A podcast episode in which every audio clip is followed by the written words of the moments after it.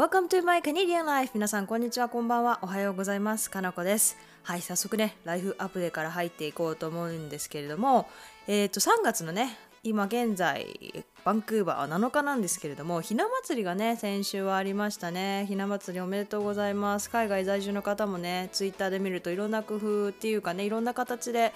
あのひな祭りをお祝いしていてすごくやはりね海外に住んでいても日本の文化を忘れない、ね、ひな祭りをお祝いしたいということでいろんな人がやってるんだなと思うと心がねあったかくなりました。で私の家なんですけど実はひな祭りのお人形さんを飾ってるっていう記憶がなかったんですよね。で母に聞いたら「いやあるよ」と。ただただ忙しくて飾ってないだけって言われまして。なのでねかなりもったいない気はするんですけれども。っていうかあんたいくつなの？ってお母さんに言われまして。まあ確かになと思っていろいろ調べてみたらあの女の子を飾っちゃいけない年齢はないみたいですね。でも大体地域によってはまあ高校卒業した時とか成人した時ぐらいにはもう飾らなくなるっていう感じなので。まあそうですね。大体まあ大人になる大人に近い年齢になったらだんだん飾なんとなく飾らなくなるっていうのが習慣みたいですね。あのちゃんとしたルールっていうのは私が調べた中ではなかったです。もしかしたらねあるのかもしれないんですけどもしあったら教えてください。はい。ということでねひな祭り。まあ私はねもちろんのごとく何もしないんですけれどもまあお寿司。なんかちらし寿司が食べたくなって、まあ、お寿司屋さんに行ったぐらいですかね。でもちらし寿司は結局食べませんでした。なんですけども韓国系のね美味しい韓国系のお寿司屋さんに金曜日にねちょっとひな祭りの当日から遅れちゃったんですけど行ってきてすごい美味しかったですね。でも多分オーナーが変わっちゃったのか本当に3年4年ぶりぐらいに行ったんですよその韓国系のお寿司屋さんに。前は結構何て言うんですかね高級感のある値段はそこまで高級じゃないんですけど高級感のあるすごくおしゃれなあの寿司屋さんだったんですけど今回行った時にはなんかなんてディンジーって何ですかねちょっとスケッチーななんでちょっと怪しい雰囲気漂う感じになっていてえこんなんだったっけなと思いつつ多分なんか旦那曰く、まあ、オーナーが変わったんじゃねえかって言ってて、まあ、確かにオーナーが変わるとね雰囲気だいぶ変わりますから、まあ、コロナの影響もあるんでしょうけれども基本的にはえテイクアウトとかウーバーとかそっちをメインでしたね。でもちゃんとあの空いてる席あの席は少ない席なんですけどまだ店内にあってそこは満席でしたね。だからまあうまくはいってるみたいで味も悪くはなかったんですけどちょっと雰囲気がねうんここのレストラン食べることはもうしないかなという感じでした。テイクアウトはするかもしれないんですけどね。はい。という感じでこれそれが私のひな祭りウィークでしたんですけれどもここで一つですねあのすごく私事ではあるんですけれどもあのお礼を申し上げたいなと思っていまして、えーと、私の愛犬に関する話をね去年ねいろいろしていて亡くなったという報告をねここでさせていただいたんですけれどもすごくねお優しいお言葉をねメッセージで送ってくださる方がいました。あのここでねあの遅くなってはしまいましたが改めてね本当に心の底からお礼を申し上げます。本当にねなんかワンちゃんを飼ってる経験がある方にとっては多分すごく何て言うんでしょうね。分かるというか、まあ、経験がない方でもねすごく家族を亡くすっていうことはすごく辛いことだと思うんですけれどもすごい本当にお優しい言葉をねかけてくださいまして本当に心から感動しました。あこんなに思ってくださるね他人のワンちゃんでね別に自分のワンちゃんですらないのにきっと幸せだったと思いますとか本当にそんなね優しい言葉をかけてくださってね本当にありがとうございます。私の愛犬もねそんな風に言ってくださる方がいっぱいいて本当にね光栄ですし幸せだと思います。本当にね皆さんの愛犬が長生きそして健康に長生きねして皆様と楽しい時間をねいっぱい過ごせるように本当に心から祈っておりますのでどうかね皆さん楽しい時間をあの過ごしてください。これはワンちゃんだけじゃなくてね家族人間でもそうですけどあの家族の皆様とね楽しい時間を過ごしてあの健康でできればね長く生きられるように 長生き生きられるってあれですけどあのお祈り申し上げます。本当にねメッセージくださった方本当にありがとうございました。はい。ということでねあのこれはあのお礼なんですけれどもだいぶねあの遅れてしまって本当申し訳ないというところで、はい、今週はですね早速トピックに入っていこうかなと思うんですけど今週はね私の体験談ですね。まあ、トピックにも書いてある通りではあるんですけれどもこの私がですね、えーとまあ、日本人好き外国人がちょっと苦手になってしまった経緯みたいなものをねちょっとあのお知らせというかねしようかなと思うんですけれどもあのまあ一番最初の出来事が何でしょうね大学短大の時ですね。私高校短大大学っていう風にカナダで行ってるんですけれども高校卒業して短大に行った時にまあ、えー、日本人っていうのがいなかったんですよね他のえーと、とクラスに本当に一人もいなくてびっくりするぐらい普通留学生だったら留学留学生だったらっていうか留学しても多分まあ地域にはよると思うんですけどバンクーバーみたいな大統領たちは1人2人はいるんですよねでも理系って本当に少ないのか他の学部にはちらほら見てたんですけど理系のクラスは本当に日本人がいなくて唯一出会えた1人の日本人が、えっと、日系カナディアンの子で生まれも育ちもカナダなんですよね。だから彼女は基本的になんか何ですかカナディアンだったんですけど、まあ、でも日本語も上手で友達にその時はなってもらったんですけどいや本当にね日本人がいなくってですねまあそれはいいやと思ってあの通っていたんですけれどもでそこで出会ったねクラスのケミストリーだったからもう科目も覚えてますね。クラスで出会った一人の男の子がいて白人の男の子がいたんですよ。でその子がなんか一回席が隣になったかなんかでなった時に話しかけてくれたんですよね確か。でなんかちょっと私からすると見かけもちょっとオタッキーだし、まあ、理系ってみんなオタッキーなんですけど ちょっとなんていうの暗い感じも私も含めてですけどね私も含めてみんななんかもう自分の世界があるみたいな感じでなんか周りにあんまり話しかけない人が多いというかそんな感じだったんですよね私が行ってた短大の理系理学部は。でなんか話しかけてくれたからおっと思ったら多分名前からか分かんないんですけど日本人だって気づいたみたいでもしかして日本人かって言われたんですよ。でいや日本人うんそうだよってあそうなんだって。言われてあのもしよかったら友達にならないみたいな感じで言われたんですよね。確かね。なんかちょっとナンパっぽいなと思ったんですけど。でもこいつすげえなと思いつつあまあいいよ、まあ、私もその時あの本当に陰キャで友達がいなくって友達が欲しかったのでうんいいよって言って友達になったっていうかまあなったんですね。そしたらその後にいきなり遊びに行こうって言われたんですよ。えどこに？みたいな感じで聞いたらまあ、あの UBC の方にバンクーバーにある UBC って大学のところにネイケッドビーチがあるんですよ。でネイケッドビーチって要するにその名の通りでもう本当にみんなすっぱだかで入れるビーチなんですね。で行こうよって言われたんですけど私行ったことなかったんですよね。行ったことなかったしまあ別に昼間だし人が多いところに行く。だしまあ私もう暇だったんでいいかなと思ってあいいよ行くって言ったんですよね。それでまあ行ってでも学校の帰りにそのまま行ったんですよほぼ。行ったんで水着とかなくて、まあ、ネイケットビーチだしいらねえだろみたいな。ちょっとよくわかんない 考え方でいいだろうっつって行ったらんですよね彼の車で。そしたらなんかまあまあ裸になるんです私はなんかならなかったんですけどなんか T シャツとかあ T シャツ短パンだったから夏だったんでそんな感じで。で周りの本当におっちゃんとか お姉さんもネイケットであすげえこんな世界があるんだなでも若いお姉ちゃんたちはいなかったですね。時間帯にもあったのか分かんないんですけど。でいなくってで脱がないのって聞かれたんですよ。で私は脱がない恥ずかしいからみたいな感じで脱がなかったんですよね。でそしたらその帰りかなんかになんか雰囲気がもう怪しかったんですよね。帰りになんかもう「え俺んち来ない?」みたいな感じだったんですよ。ん？みたいな「あ俺んち来ないじゃない私に一人暮らししてるの?」って言われてまあシェアハウスだったんですけどあのエントランスも違うし、まあ、ほぼ一人みたいな感じだったんで「うんいいようあうんいいよ」じゃないあの一人暮らしだよまあシェアハウスだけどこういうこういう感じで部屋分かれてるみたいな話をしたんですよそしたら「え行っていい?」って言われたんですよいや行っちゃダメだよねってなりましてなぜ来るってなりましてだってそこまで仲いいわけじゃないその当日に出会ってまあ、クラスは一緒なんですけどでなんかで言われていやなんか雰囲気的にちょっとね女の第六感が働いたんですよ。こいつなんかちょっとあわよくばみたいなことさしようとしてるなってことに気づいていやちょっと無理かなって言ったんですよ。でその後もで私本当にこういう性格なんでダメなんですけど一回そういうのを感じ取っちゃうともうダメなんですよ。なんかそういう風に一回でも初回でしかもそういうことをされちゃうとなんかまあ確信はないんですけどほぼ確信があったんですよね。そのどうやって説明すればいいのか分かんないですけど多分あわよくばがあったんですよ。で一回それをされちゃうともう無理だってなっちゃったんですね。だから本当に次の日からクラスであってもすごい冷たい態度をとってすごくそっけなくしたんですね。なんかあこの人と関わったらあんまり良くないなっていう気がして。で途中まではなんかえなんかすごい頑張ってきてたんですよね。なんか話しかけてきたりとかいろいろされてたんですけどで私が本当に冷たい態度でそっけなくしてたらなんかまあ気づいたのかやっと離れてったというかまあ相手にされなくなったんですよね。でよしと思って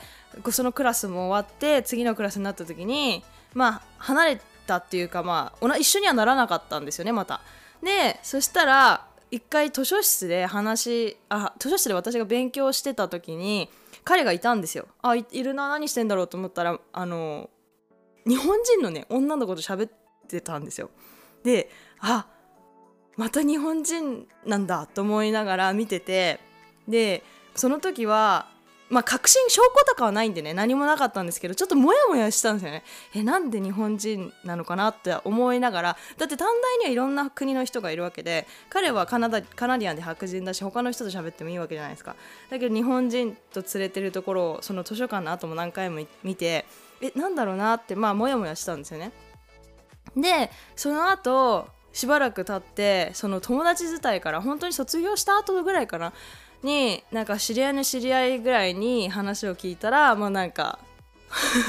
女の子を食い荒らしてた男の子がいたみたいな感じの噂を聞いてえどんなやつ？って聞いたらもうガッチしぴったしそいつであやっぱりってなったんですよ本当に。やっぱりなってなってなんかもう本当にすごい腹が立って多分日本人の女の子って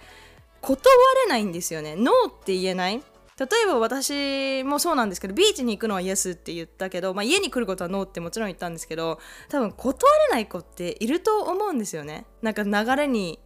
身を任せちゃうみたいな。流れでみたいな感じの子っていっぱいいると思うんですよ日本人って特にね日本人の女の子って。すごい英語ではサブメッシブって言うんですけど。なのでああやっぱりかっていうのがあってしかも日本で育って海外に来て英語もねままならなくてっていう風になったら普通にあんなグイグイ来られたら多分流れで家行きたいって言ったらうんいいよって言っちゃいそうだと思うんですよね多くの女の子が。だからそれを使ったんじゃねえかなと思って本当に腹が立っちゃってその時からなんかまあ一人、まあ、そのインシデントっていうんですか彼からなんか日本きなんだよねとか日本人とか言ってあそうなんだ日本好きなんだとかって言ってくる人がちょっと苦手になっちゃったんですよね。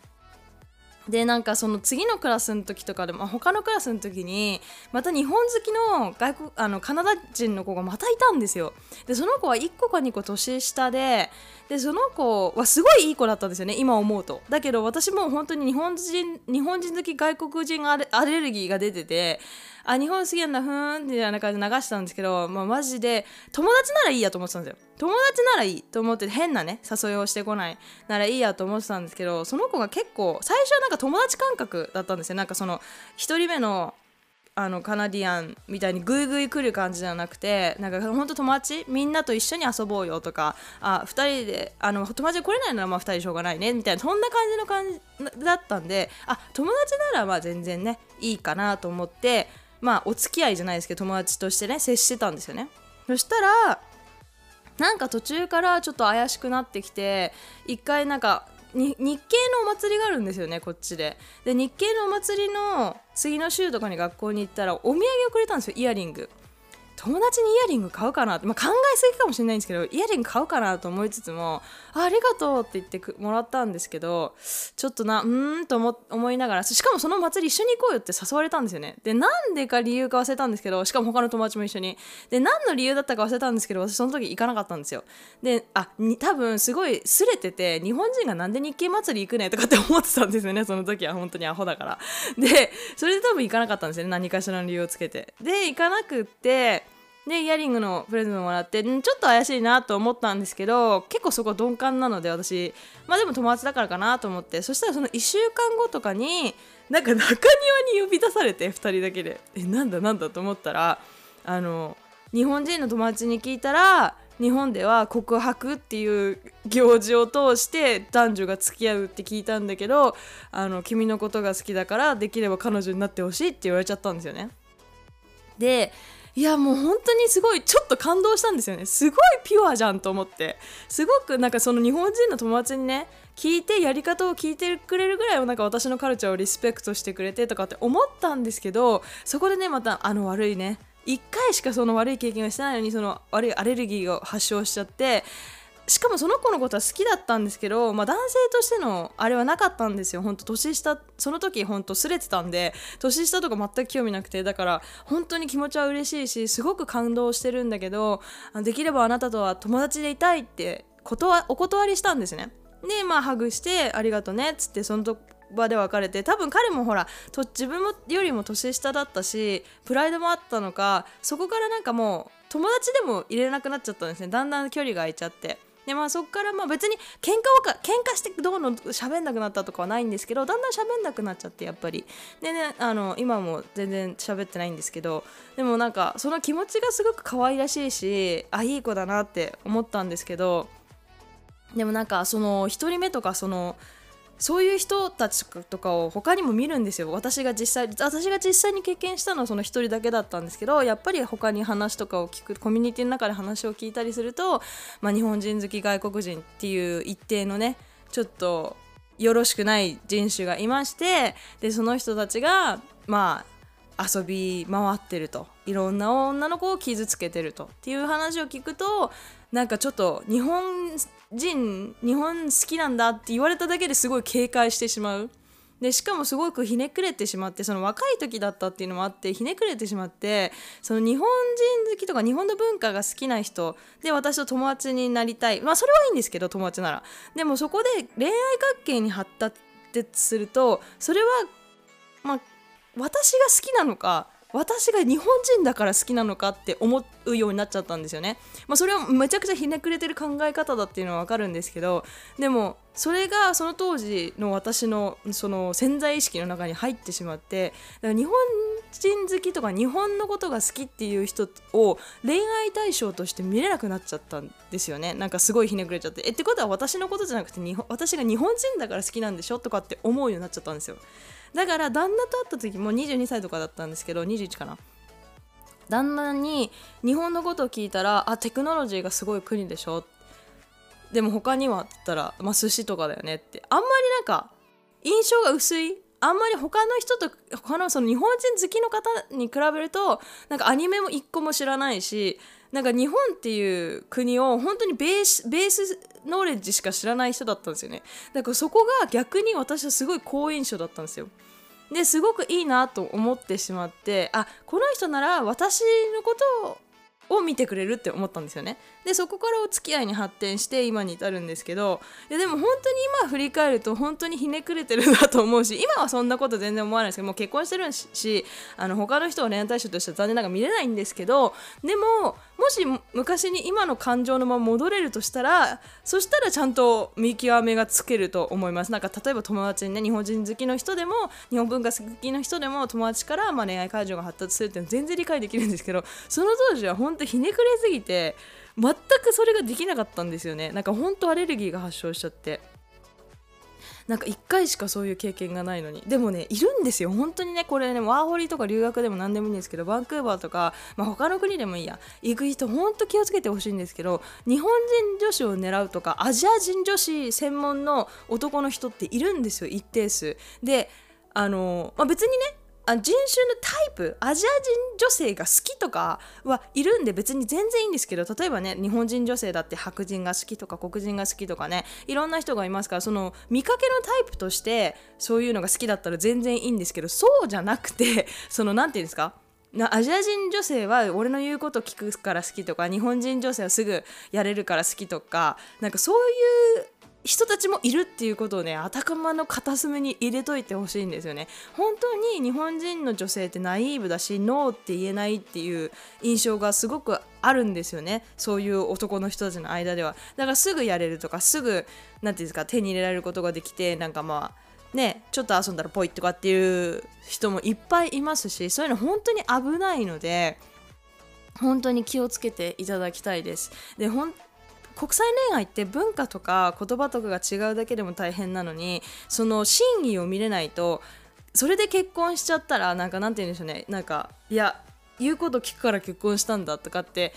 思ってるかもしれないしなんかなんだろうな。そういう人にはきっかからないように気をつけてほしいなと思います。もちろん全員じゃないですよ。ほとんどそんな人いないんですけどでも一定数ね残念ながらそういう男の人がいるんですよ。欧米諸国には。アジア人の女性が好きなんでならそのサブメッシブだからとかあの言うこと聞くからとかそのコントロール自分がコントロールうまく好きなようにできるからとかっていう人がいるので本当にねそこだけ気をつけてほしいなと思います。で出会い方がすごく大事だなと思っていてまあねこう恋愛でね私がなナンパで出会った私が言うのも本当になんなんですけど出会い方って本当に大事だなと思っていて一番やっぱりそういう人ってなんかねいいのは友達伝いで会うのがいいんですけど本当にねその